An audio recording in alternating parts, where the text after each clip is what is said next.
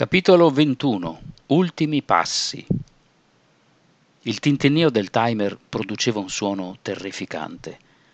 Farrow osservava il meccanismo interno della bomba. La sua mano tremolante reggeva una forbice. Si trovava nell'ufficio del boss.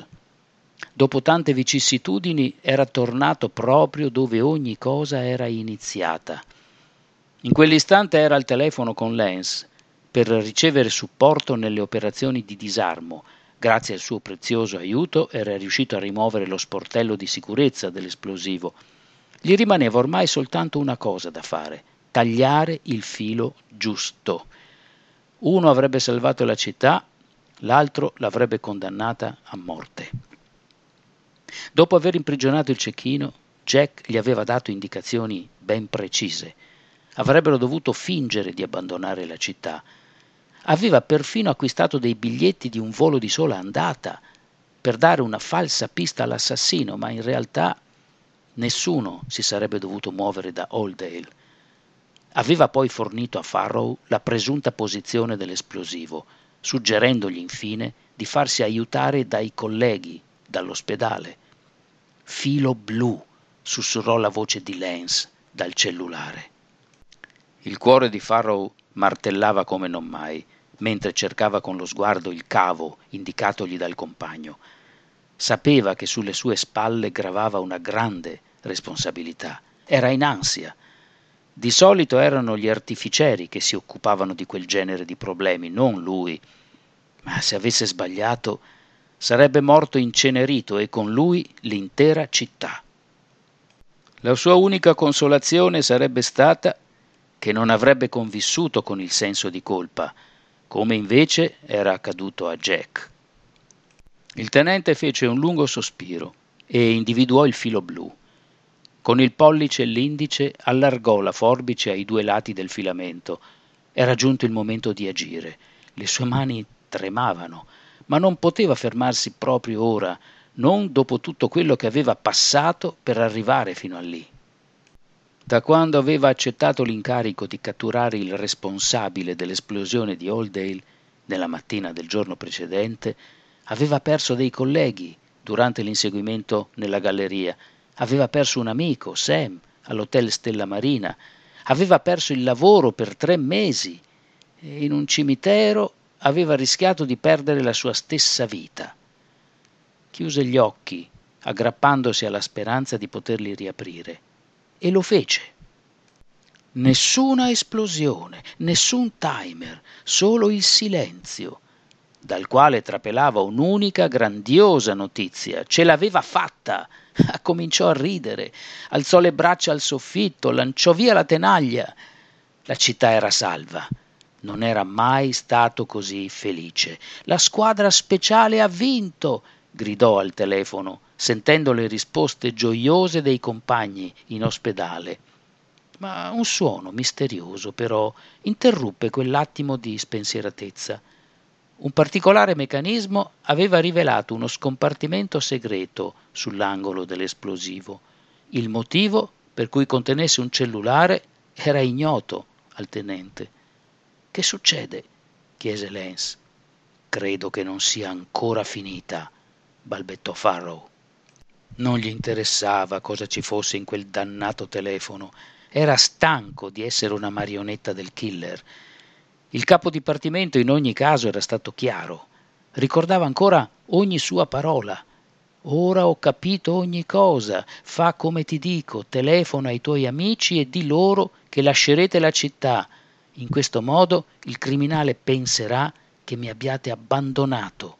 Sono certo che ascolterà la vostra conversazione. Comprerò anche dei biglietti di aereo, così non potrà avere dubbi al riguardo.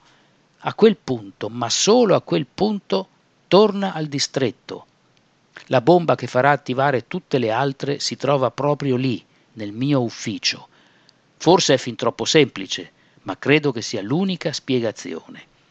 Nessuno sarebbe mai tornato alla centrale fino all'inizio dei lavori di ristrutturazione, dopo tutto se ho ragione, disinnesca l'esplosivo, fatti aiutare da Lens e dirigiti poi ai laboratori Kramer. Qualsiasi cosa accada, ti aspetterò lì con il colpevole. Un messaggio semplice. Fino a quel momento Jack aveva avuto ragione su tutto.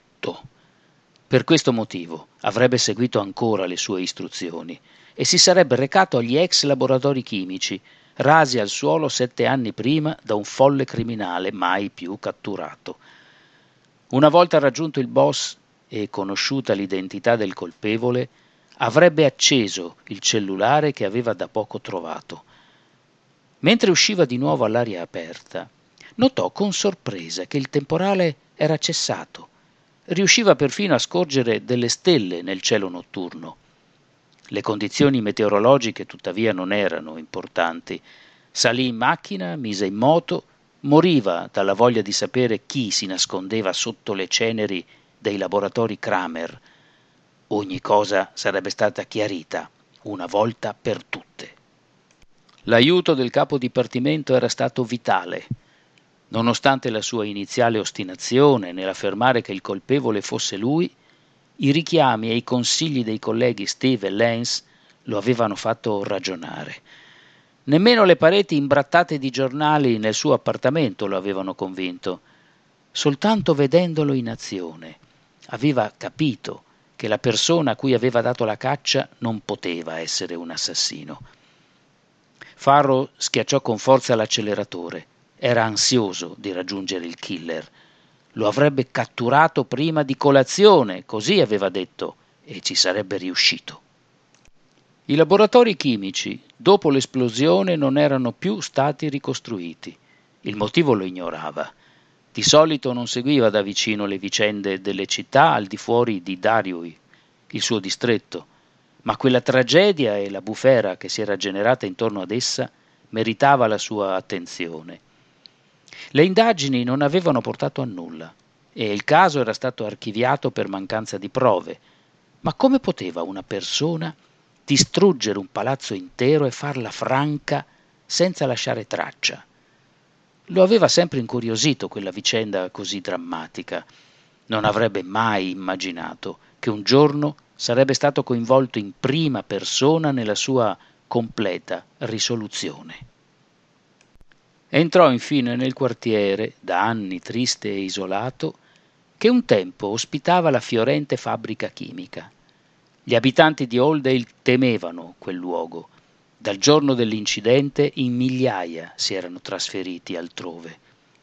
Farrow scese dall'auto e cominciò a camminare in preda al nervosismo, senza meta, dove potevano essersi nascosti. Il boss non aveva precisato un punto preciso. Se non si trovavano lì, doveva esistere un sotterraneo o qualcosa del genere in grado di condurlo da un'altra parte. Una volta trovata quell'entrata, un caso cominciato ben sette anni prima, collegato alle esplosioni delle ultime ore, sarebbe stato chiuso una volta per sempre. Un particolare catturò la sua attenzione. Una porta socchiusa produceva un fastidioso cigolio. Il vento ne era la causa, e dopo qualche secondo di attesa si decise ad avvicinarsi. Quando fu a pochi metri si accorse che c'era un impedimento che impediva alla porta di chiudersi, un pesante mattone.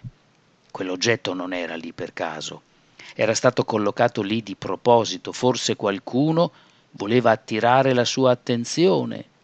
Era un messaggio di Jack o dell'assassino? La risposta si trovava oltre una ripida scalinata, avvolta dal buio più profondo. Aiutandosi con lo schermo del cellulare, Farrow cominciò a discendere lo stretto passaggio verso l'ignoto. Era ormai spinto solo dalla curiosità e dalla folle voglia di arrestare il colpevole, visto che per quanto ne sapeva il trucco del mattone poteva essere opera dell'assassino stesso. Aveva salvato la città. Avrebbe dovuto essere tranquillo e sereno, ma perché una strana sensazione lo turbava? Il suo sesto senso lo stava forse avvertendo che stava andando incontro ad una trappola. Dopo interminabili secondi avvolti dal dubbio e dall'indecisione, vide una flebile luce al limitare delle scale. Accelerò il passo, ignorando i brutti presentimenti, per raggiungere la fine del percorso. Si trovava ora in uno spazio chiuso, cementificato, ma non era solo. Uno sguardo, poco lontano, lo scrutava con una rabbia che non aveva mai visto nemmeno nei suoi sogni più terrificanti.